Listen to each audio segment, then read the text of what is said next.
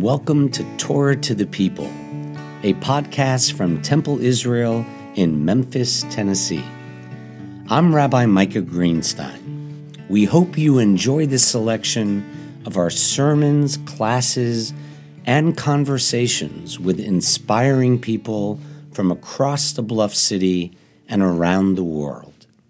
Shalom, everyone, and welcome to the Torah to the People podcast. My name is Rabbi Ross Levy, and we are coming to you live here from TI Crosstown in Midtown Memphis, Tennessee. And I am so thrilled to be joined this evening on uh, this first evening moving into Sukkot following Shabbat uh, by the wonderful and amazing Elana Arian and we are here in front of a live audience. So if you hear some, yes, yes, Let, us give it up for Elana Arian, everyone. Thank you. They're here. They're here. Yeah, you you don't have to be super quiet. It's okay. it's okay. Um, and we're so excited to be able to ask you a few questions. I have a few questions. I'm sure the folks here will have a few questions as well. But before we get into that, just a little framing want to introduce you not just to the people in this room, but to the people all across this great country and this great world that we live in who tune into the Torah to the People podcast. A composer, multi instrumentalist, and prayer leader, Elana Arian is one of the leading voices in contemporary Jewish music. Elana's music is part of Jewish life across the globe, and her compositions are sung in spiritual communities, summer camps, and synagogues from Louisville to London from Chicago to the Czech Republic and everywhere in between. Special note in 2021, Elana released her fourth album of original music, The Other Side of Fear, and her compositions have been published in countless transcontinental music collections. She serves proudly on the faculty of Hava Nashira in Oconomowoc, Wisconsin. I can't believe I pronounced that. I was that. just about to give you a high five for Oconomowoc. Thank yeah, you. yeah, yeah. Uh, There's four O's in Oconomowoc, I think, if not five faculty of Wexner Heritage Foundation, Shirei Chagiga, and as an instructor, perhaps most importantly, as an instructor at the Hebrew Union College Jewish Institute of Religion in New York, where she teaches in the Debbie Friedman School of Sacred Music. Raised on equal parts Mozart, Mingus, and Mitchell. Elana studied conducting and violin, jazz guitar, and songwriting at Yale. She told me not to read the whole thing. I, li- I like you, but he's looking me right in the eyes when he's doing it too. a sought after studio musician, Elana maintains a busy recording schedule, working with such varied artists as Peter Yarrow, the Dirty Projectors, and Catie Curtis.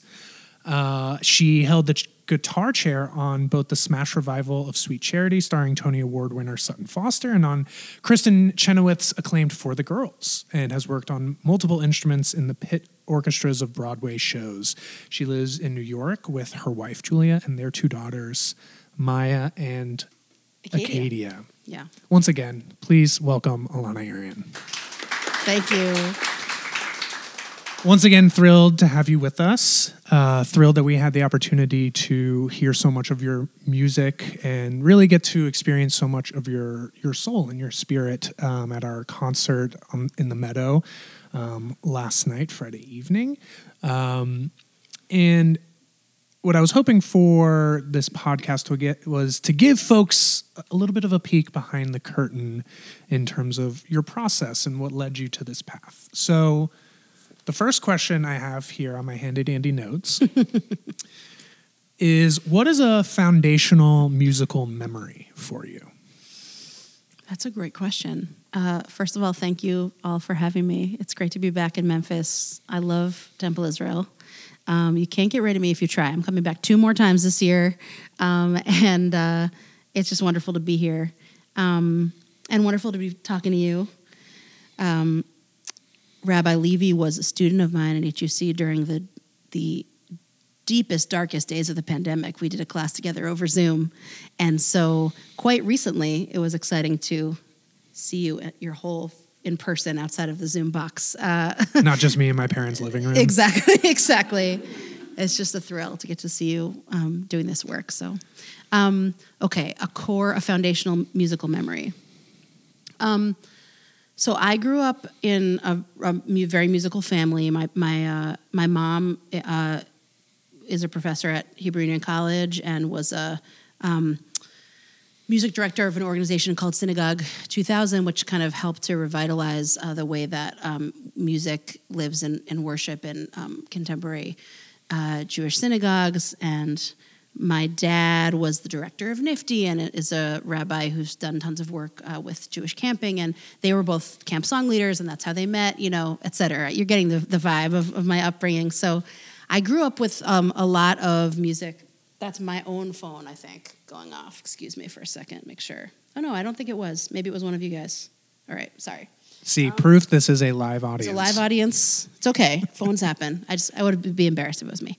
Um, my so so I grew up like uh, uh, they used to call us fac brats at Jewish summer camp. When you're the you're the, the children of faculty, you would be called a fac brat.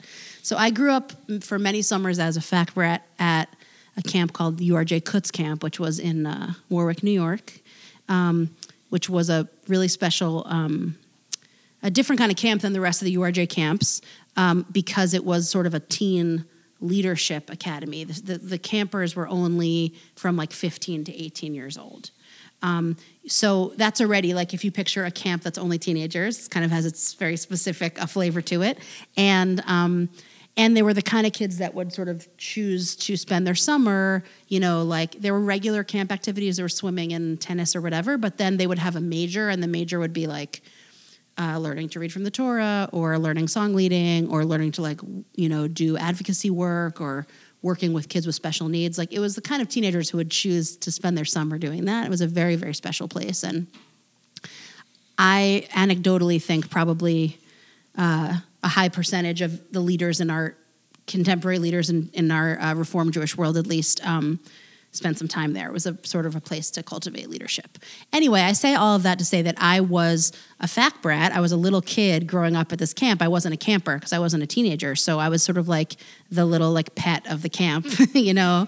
And my parents did the music at the camp, so I have um, sort of a, I think a conglomeration of of a few memories there, which is sort of like um, they would have these really joyful, raucous song sessions after dinner in the dining hall. And when I was little, I don't, I don't know exactly what time it was, but I know that certain certain memories I have, I'm like in my pajamas in the dining hall. Like I went to dinner in my pajamas because it was late enough. The kids were older, and I would be kind of trying to keep myself awake to be able to be part of this to the song session. And I would kind of fall asleep. I, many times I fell asleep on the table with the with the song session going on. And those of you who've spent any time in Jewish camps, I mean, it's loud. It's not like you could go to sleep. It's not a normal thing. But I kind of have that um, memory of the sound of that, the stomping and the jumping around and the banging on the tables, and and having that be something that kind of lulled me to sleep throughout my childhood. I think um, speaks to like where I come from in, in, in a way. Just the feeling, the sound of that, like vibrational thing putting yeah, you to sleep. Even from a young age, you can really just feel that energy. Totally, it's like unlike anything. It was always just stunning from a, as a kid, you know.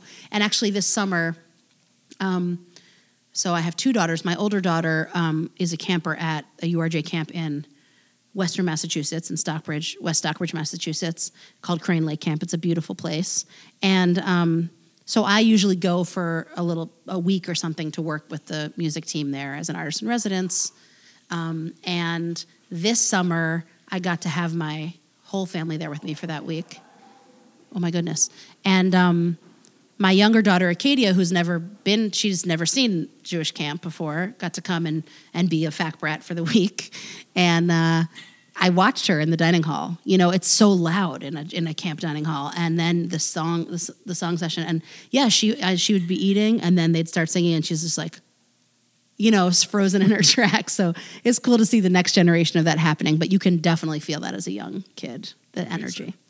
So, as the first line in your bio says, you're a multi instrumentalist. Off the top of my head, you play guitar, you play violin, you play mandolin. I would assume maybe some piano. A little piano. Okay. Yeah. Is there anything I'm missing? Those are like the ones that I that I play primarily play in public. I would say I'm always like learning some instruments around on the side. So just what's the most recent? So I bought an oud like uh, a couple months ago, which is a like um, a Middle Eastern lute. Um, it has 11 strings and it does not have any frets. So it means that those of you who play guitar or other fretted instruments, you know, you learn where the notes are by putting your fingers in these particular places between the little metal. Or if you play piano, the, the, the, equivalent of a fret is to have a key that you press on. And fretless instruments like I, I play violin, that's like my most trained instrument. Um, that's a big part of learning how to play violin is you have to you have to really find where the notes are because there's no marks and there's no keys and there's no whatever. You learn to train your ears to that. So it's kind of a cool combination of the the fretlessness of the violin world and the physicality of guitar. And of course, it has completely different scales and tonality than anything that I'm used to playing. And I'm having a lot of fun with that. If I had endless time and endless money, I would just be sitting in a room with instruments, learning how to to play all of them. One day. One day. One exactly. day. Exactly. What what instrument did you first fall in love with? So when I was, I started playing violin when I was seven, and I remember very strongly wanting to play the cello. That's what I had my heart on, because the cello is the best. I mean, honestly, it's so gorgeous. Yes. Um, and um, I think in my elementary school, you could start, like, you could pick a string instrument maybe in third grade or something. But I had some friends, these twins that I used to hang out with, who were doing like Suzuki uh, stuff. And whenever I'd go to their house, they would be like, you know, playing for me. It's like scratching away at the beginning, but I was so excited about it. And I think my parents got me, they talked me down from the cello because it would be like, I have to carry it around. Mm. And, you know, I had the conviction of like a seven year old. So I'm like, okay, um, how about violin, you know? so I started um, playing violin when I was uh, seven, and my mom is a pianist. She was she was a piano performance major in college, and um, my brother uh, plays piano. He he took lessons for many years, and so when I started to ask about playing violin, my my mom tells me that she said like, "How about you want? Don't you want to play piano?" Because she was like teaching piano. We have a piano. My brother plays.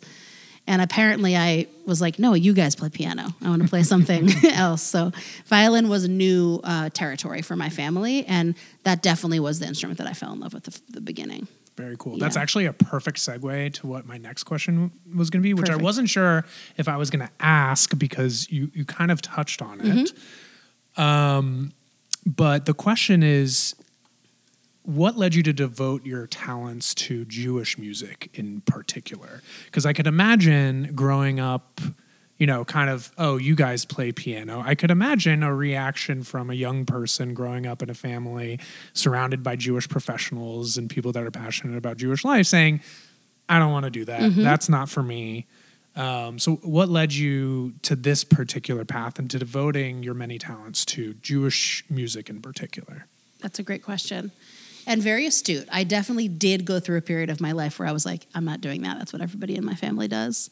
Um, so my very quick trajectory was I was a, I'm, I'm a classically trained violinist. So for a part of a big chunk of my young adulthood, that's kind of where, where I saw myself like playing in an orchestra or, or chamber music or whatever. And I played through college seriously. Um, and when I entered college, I remember that. I mean, that's what I envisioned for myself. I, I, I, you know, chose a school that had a great program for me and with a teacher that I was going to study with, and I did that all through college. Um, but while I was in college, I, I met, um, you know, all the kinds of weird and wonderful people you get to mix with when you're in a, a university environment, or, and so a couple of my friends were like the, like, folky hippie kids of of um, of my class, and they were like kind of folk singers, and they wrote their own music, and I used to go hear them play at, at you know in coffee shops and stuff, and it just like never occurred to me that you could just write songs. Not like they not like they like l- learned how to do it from somewhere. They just had these songs they'd written together, and they do these shows, and it was so inspiring to me. And I'd always I'd always played music and sung, and I'd always loved to write. Like I used to write stories and all that stuff, you know, uh, fiction writing. But I never, I don't know, it just literally had never even occurred to me to try to write a song. And so my my friends, um, uh, Sam and Simon, those were their names. Um, that was the name of their group, Sam and Simon.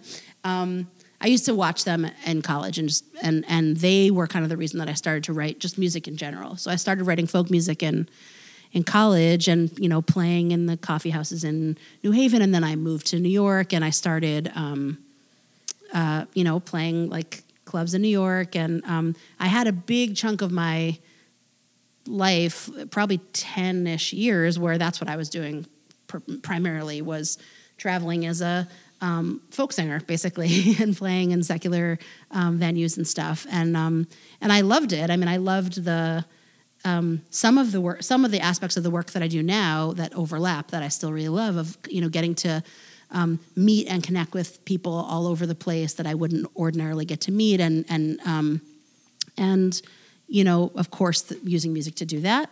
Um, and I think there was a part of me that didn't. It wasn't like hundred percent. It was like really good, and it's so hard to you know have to make a living in music that if you're making a living in music, it's like okay, I, I'm like I did it. You know what I mean?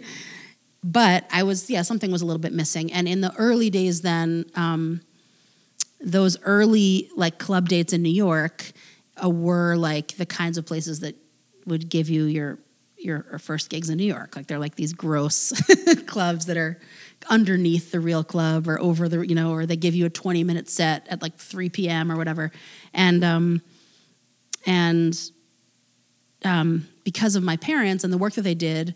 Um, Debbie Friedman of blessed memory was a friend of my parents, and she used she was a, a part of my life. Like she was a presence in my life. And those early gigs in New York, she used to come to hear me play in these like. I mean, I when I think about it now, just like her schlepping down to these like gross places in the village and stuff. And anyway, she really was the first person to um, start this idea in my head. She would hear me play, you know, my folk songs in New York, and she would say something nice about the show, and then immediately be like, "So, like, you know, when are you going to uh, write something for the Jews?" You know, basically, and and I would just kind of laugh and be like, "Oh, like that's so funny." Like, no, I'm like I don't do that, you know, but but that's really nice, and I don't know, it was just kind of like a joke that we used to have, and and I I didn't take it in a heavy way. Like it was just kind of like, no, that's kind of what my family is doing, and I'm doing this other thing that's, you know, and like being a touring musician and whatever. And she just kept at me and kept at me all the time. Every time we'd see each other, she would do that, and we would laugh. And anyway, I I was doing that work for a long time, and then I remember I was. It was just after my daughter Maya was born, so she's almost eleven, and um, I was like a new parent uh, for the first time and um, kind of experiencing what I now know for a lot of my friends and for people that I that are in my life is sort of uh, can be a part of becoming a new parent, which is like trying to orient yourself in your new life and like how does this work and who am I? And I, I was like feeling all that mixture of of joy and also kind of confusion and and like re like reorganizing my identity around being a parent and feeling kind of um, you know unmoored for a bit lack of a better word. And um, i was trying to settle my daughter down and i was humming to her keep her calm which like you know everyone like makes up little songs and whatever. And as i was doing that i was i realized i'm um it's has words and they're in hebrew and it's a prayer. And um, it was very strange because I had been so strongly resistant to the idea that that would be something that would come out of me. But it was, um, you know, spontaneous prayer. It's it's still not really the primary way that I engage with.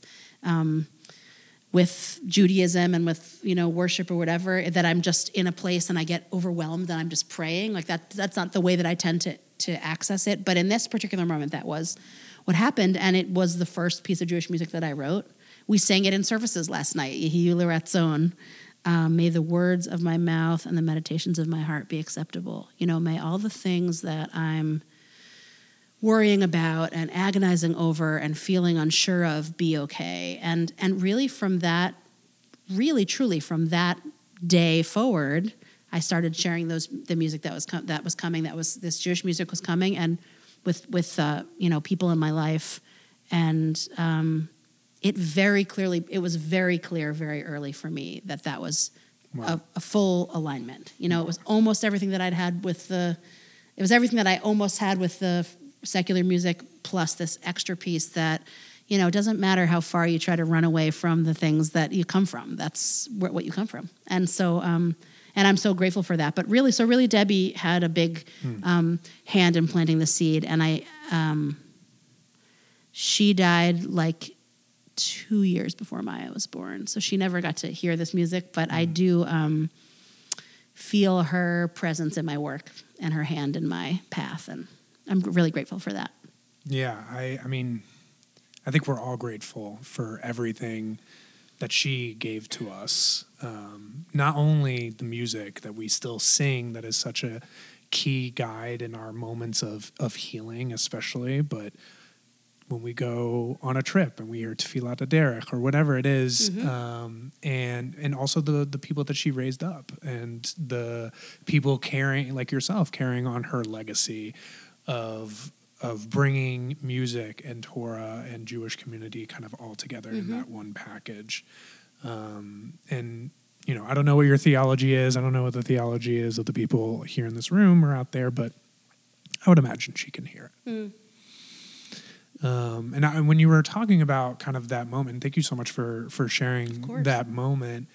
Um, I'm thinking about something that I've talked with a lot of people about prayer because I think prayer can be this very strange experience where you're. It's like I'm supposed to feel something, and particularly for us as Jews, you have these prescribed words in a prayer book that you know it's like when you pray you go to the prayer book and you read what's written there but that doesn't necessarily mean it's communicating whatever you might be feeling in that particular moment. And something i i learned when i was in rabbinical school and i've often thought about is you know there's so many times when you're just going to read the words and it doesn't really sink in and um, you're not necessarily connecting with it in a way that you might think that you should and then something happens in your life or you meet someone or you lose someone or something happens to you and those words that were just words kind of flow out of you.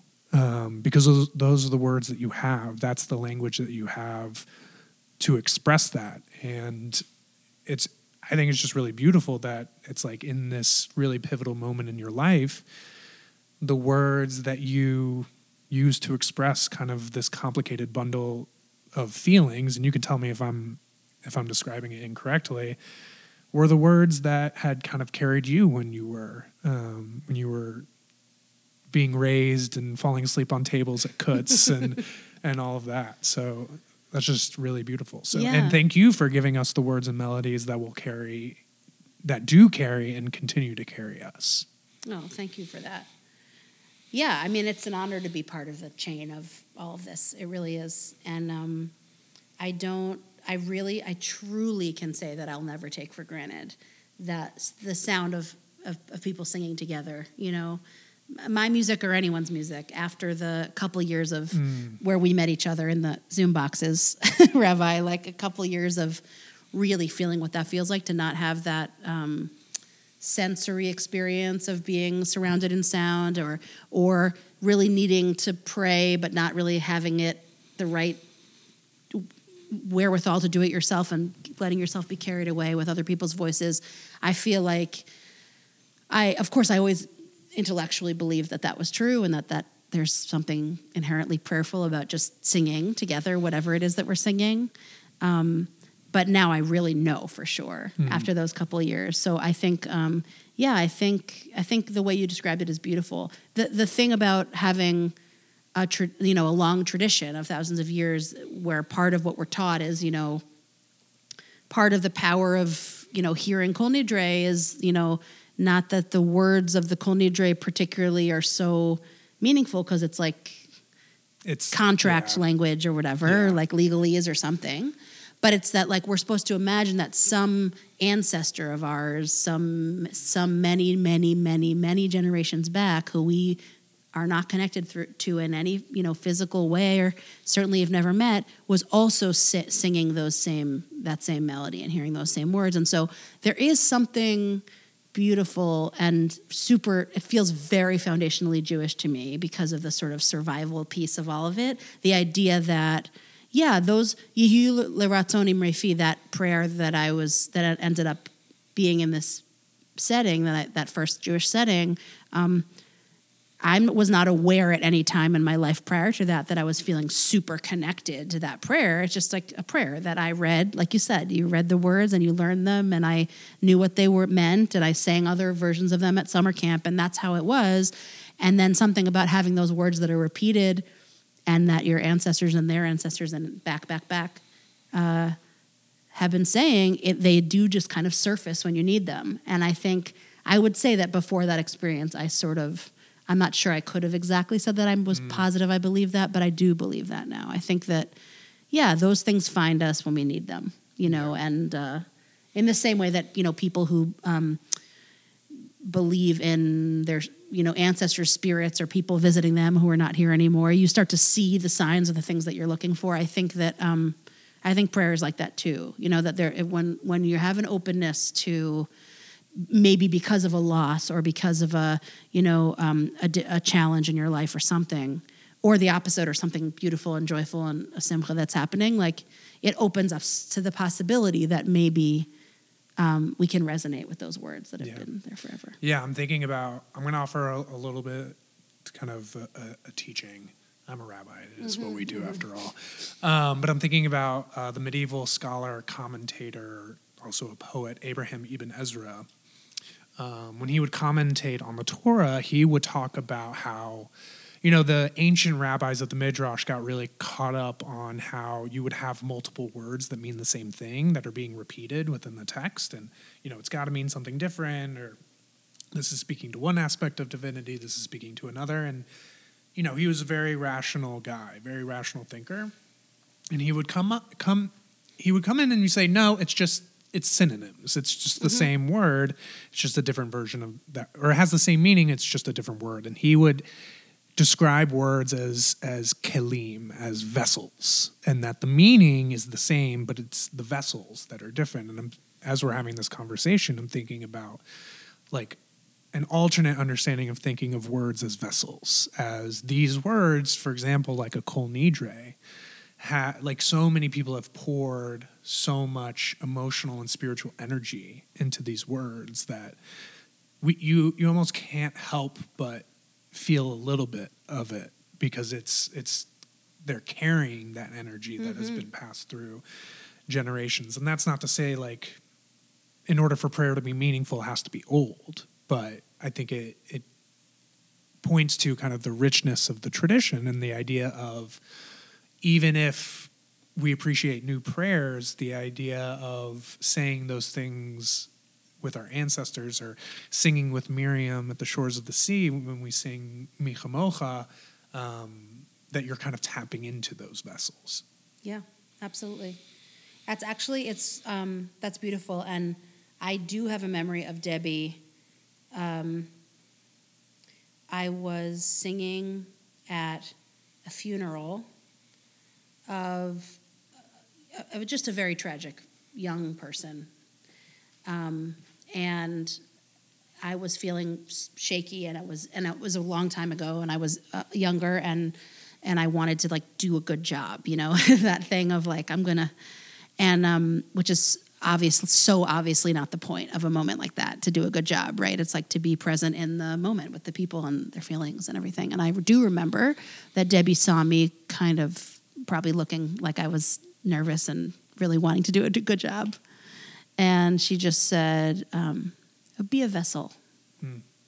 You know and that that really was so much of what what her impact was. Of course she wrote beautiful music and and brought an awareness of the way that we could um, engage with judaism through singing and and you know there's lots of innovation and all of that. But one of her real gifts as a as a a, a spiritual leader and a presence was exactly that this sort of idea that like we're we're really vessels for whatever it is the mm. words that are going to move through you or the connection that's going to move through you or your capacity to connect to the community around you or the words of your ancestors or or or but the idea that like it's so not about you or about mm. you doing a good job you yeah. know? Just be a vessel. I mean I do think about that a lot. Absolutely. Thank you for that. Um, could you play something for us? Sure I'd love to as you're getting adjusted, I'm So I'm going to ask you to, to play something for us, and then I'll open up the floor, see if folks have any questions. But what should it be? That's the thing, you know? Is there anything that you feel is speaking to this moment? Yeah, let me just think for a moment. Um, yeah. Um, so this is um, a newish uh, setting of we. I talked a little bit about this last night of the the priestly blessing. You know, that's like the oldest um, blessing. We're, we're taught it's the oldest blessing in Judaism, and it's um, you know you you hear it at a bar mitzvah or a baby naming or a wedding, uh, welcoming a new member of the Jewish community. It's like peak peak blessing moments, um, and um, I have a, a setting that we did last night that's sort of based in the response. Excuse me, in the congregational response in that blessing, the rabbi says, you know, may God bless you and keep you, and we say, Ken Yiratzon, right? So we did uh, with some of you last night. We did the a meditation based on Ken Yiratzon. This is um, just a setting of the words of the blessing. You'll hear the Ken Yiratzon again, uh, those words, and um, I think I'm just thinking about this because of what we've just been talking about of the of the chain of the the chain uh, of of ancestors or however you want to think about it or Really seen as like the oldest blessing in our tradition. Right. It comes from the book of Numbers, the priestly benediction. right my bat mitzvah portion not to brag parshat naso could probably still My bar mitzvah portion. come on see so There's something. There's something exactly. It's it is like um, I don't know. I remember as a bat mitzvah student learning about this this blessing and you know feeling like special that it was in my portion or whatever and and and learning that it was the oldest blessing and and yeah I just had whatever picture I had in my mind of what you know people dressed like and looked like and behaved like in that time. I sort of liked the idea as I was learning how to chant from the Torah that these ancient priests that they would call, you know, Nazarites, they would call them, like we're chanting these same words in the same way. So this is my setting of it, and I have, uh, um, th- there's a Hebrew section, which will be just the, the words that you're used to hearing, and I'll teach you the Kenya own part. And then I did a, an English um, sort of interpretation of it as well. And this was um, a, a commissioned by a congregation in Chicago for their inst- installation of the, their new senior rabbi. And um, it was written during COVID. So it was one of many pieces that I wrote, you know, alone in my house and made a video and sent to the congregation. And it was a long time before I got to actually really uh, participate in it with people. So um, I'd love to sing it with you. so the Ken yehi ratzon part is pretty simple. It goes like this. Yehi ratzon, yehi ratzon. Try that. Ken yehi ratzon, Ken yehi ratzon. Beautiful. Yivarechecha Adonai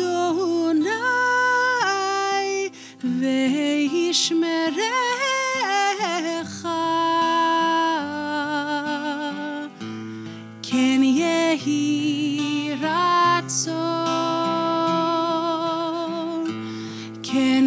yehi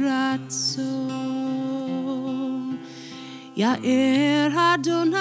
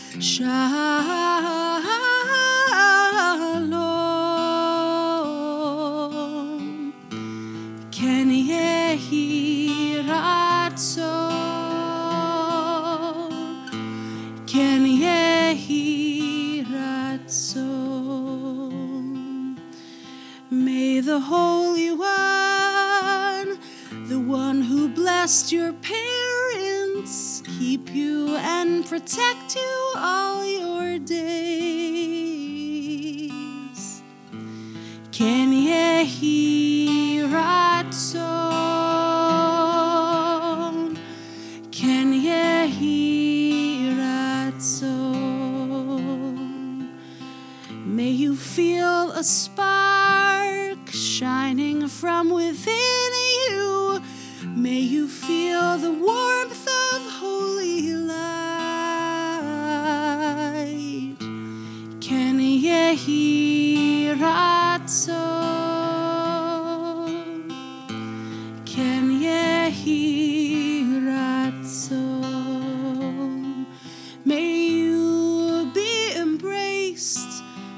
love and understanding,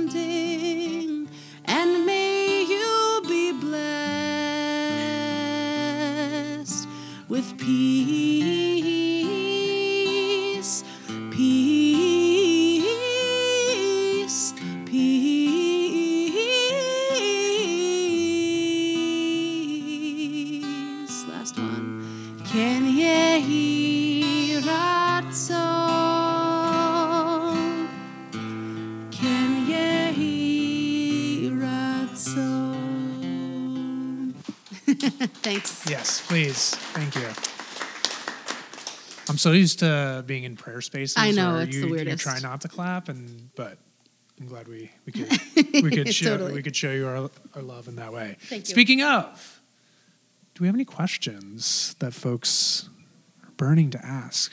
We have one of the greatest Jewish singer songwriters in, in the country, in the world, here with us. Do you have any questions for her?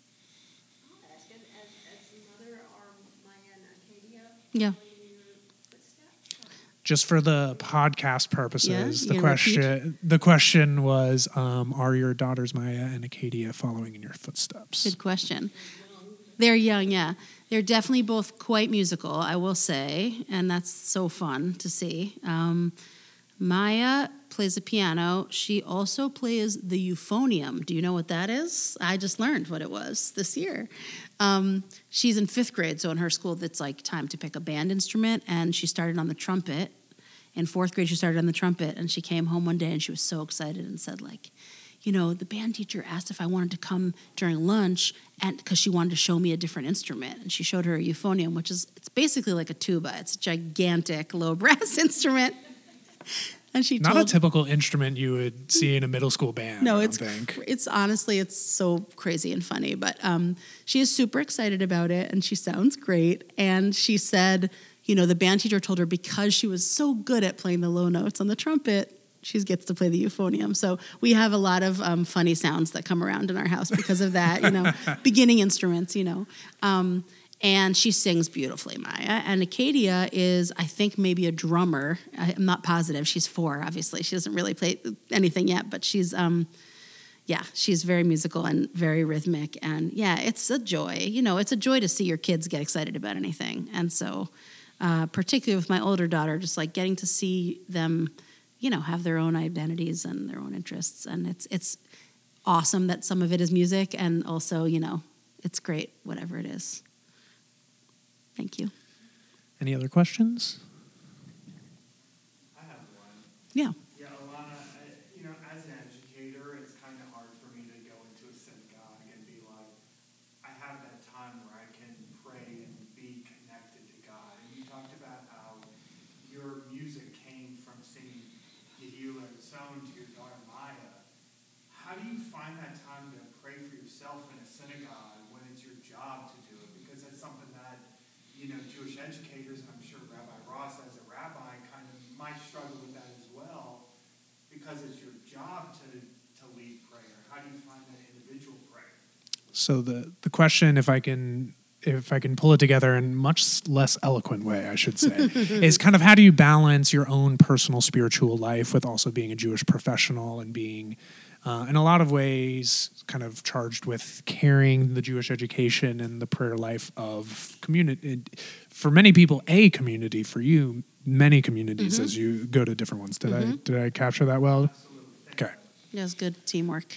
Makes the dream work. Um, uh, that's a great question. I guess.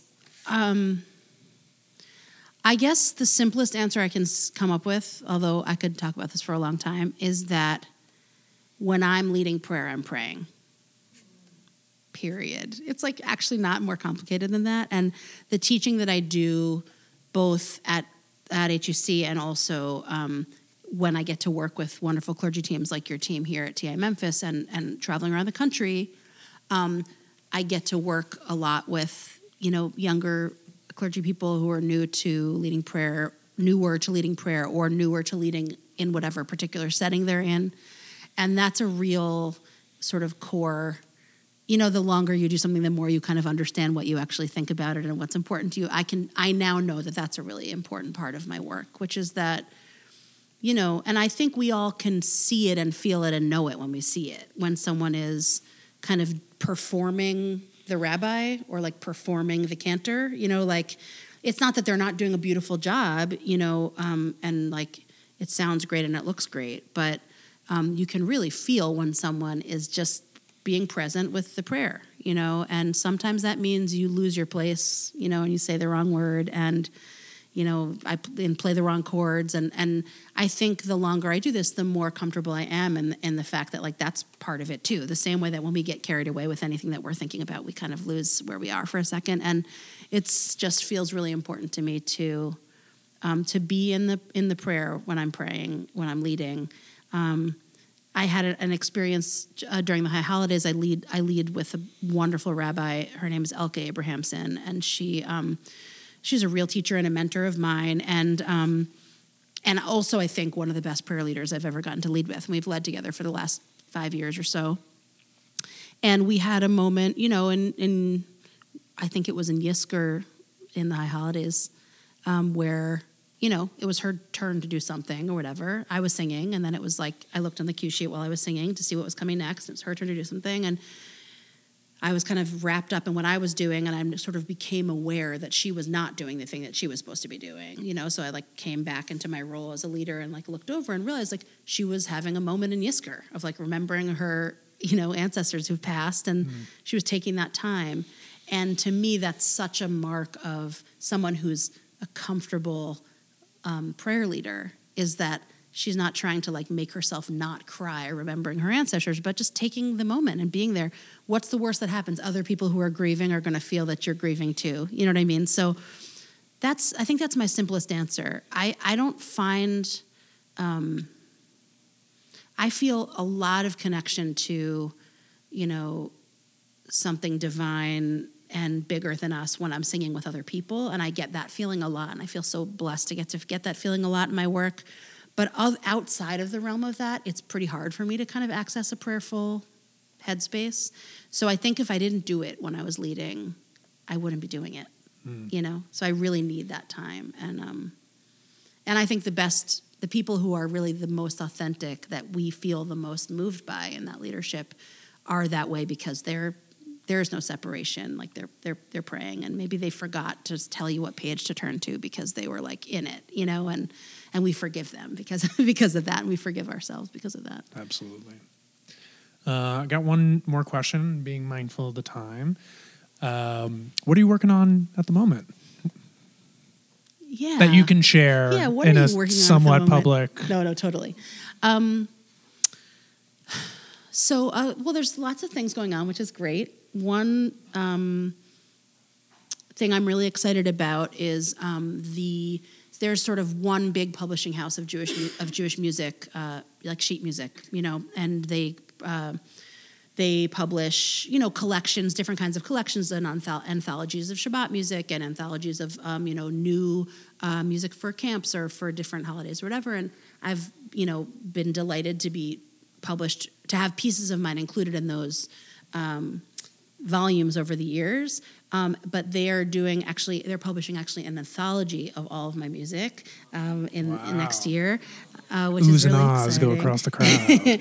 Um, so I'm sort of deep in that process now, which um, which is sort of cool. I mean, it's like it's like a proper book. There's an editorial team, and they are, um, you know, I have over the years I've notated, you know, put into music notes that people, you know, use my own notation of my music, but you know, it's the limitations of what I know how to do on the computer. It's not like a proper music publishing, whatever. And then, you know, you have to write uh, paragraphs about each piece and the inspiration and things about teaching and so that's been really cool and exciting so that, i think that that probably won't be out for uh, like at least another year but it's we're in the process now and it's, i'm very honored to have been asked to do that um, and yeah and i'm sort of just starting let's say pre-production for another record. I'm, I'm just at a place of um, having like a- enough you, you you kind of want to or I, I usually in the recording realm want to have a lot more songs than the amount that will end up on the record you know? You don't want to have like exactly 12 songs that you've written and then they all have to you want to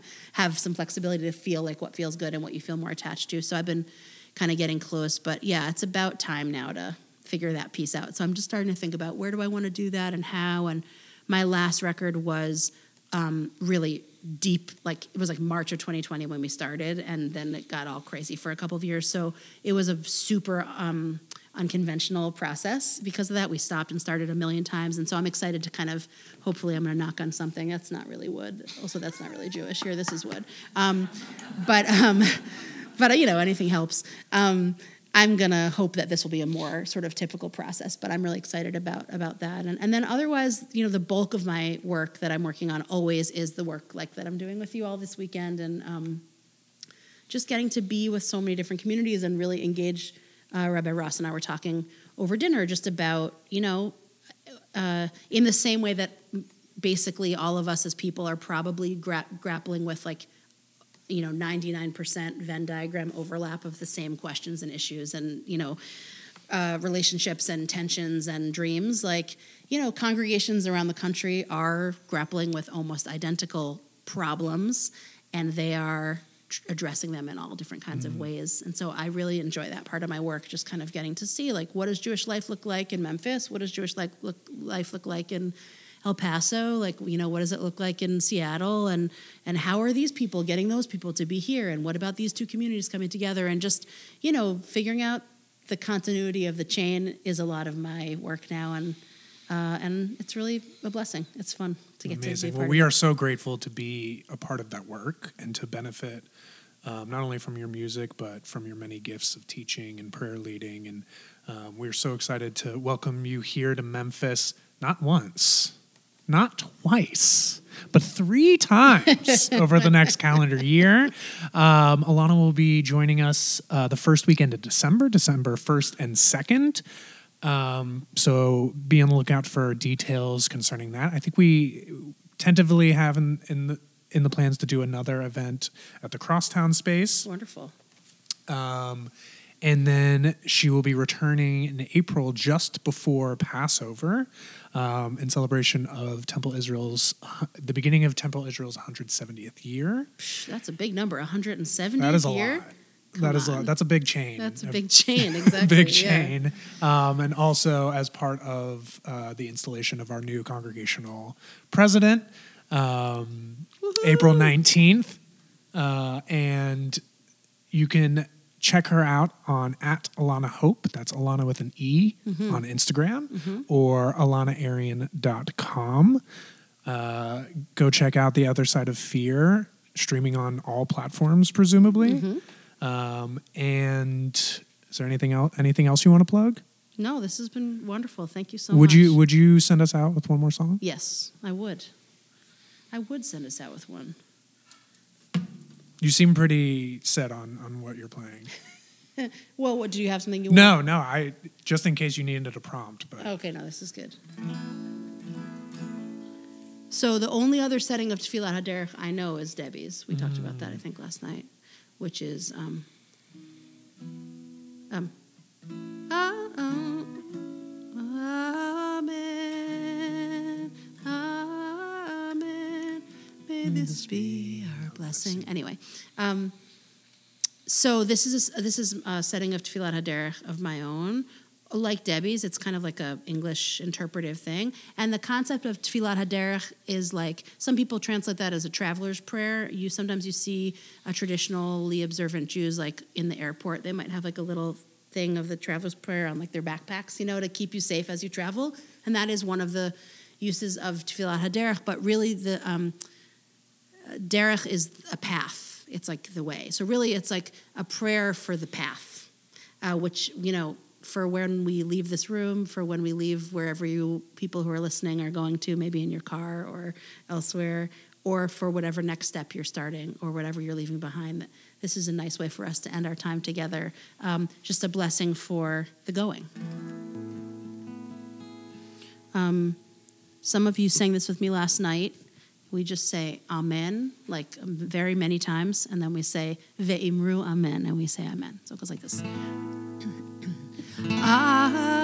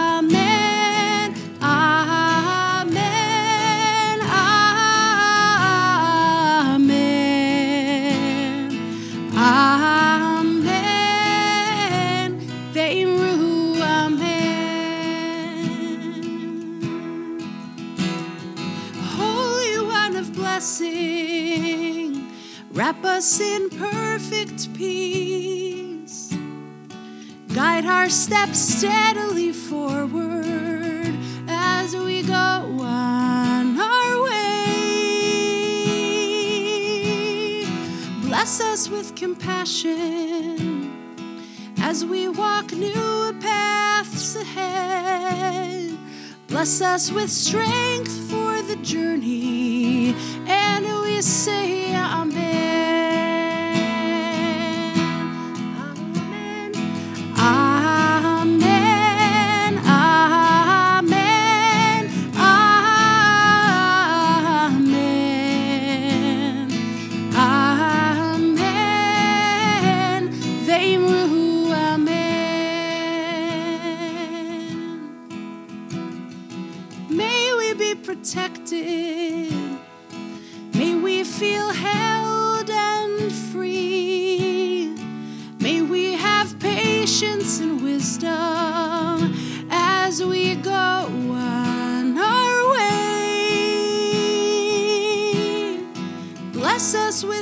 knowing that we are never alone.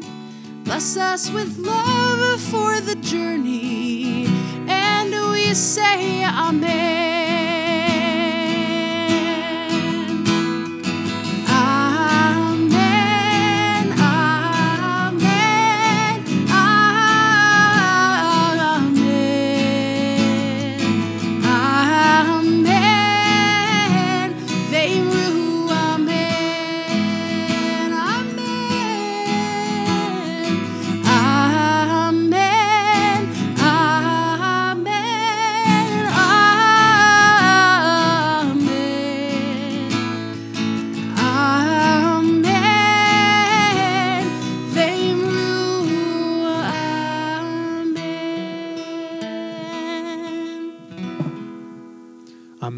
Va'amen. Thank you so much, Elana. Let's give it up.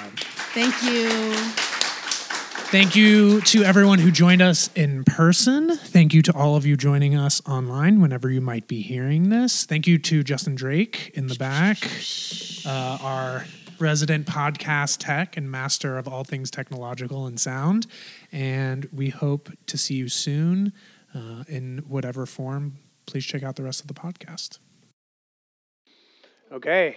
Justin, you let me know when we're rolling. Or were we rolling that whole time? Cool. We're continuing to roll. Cool. We are This will be in the outtakes. still rolling. All right.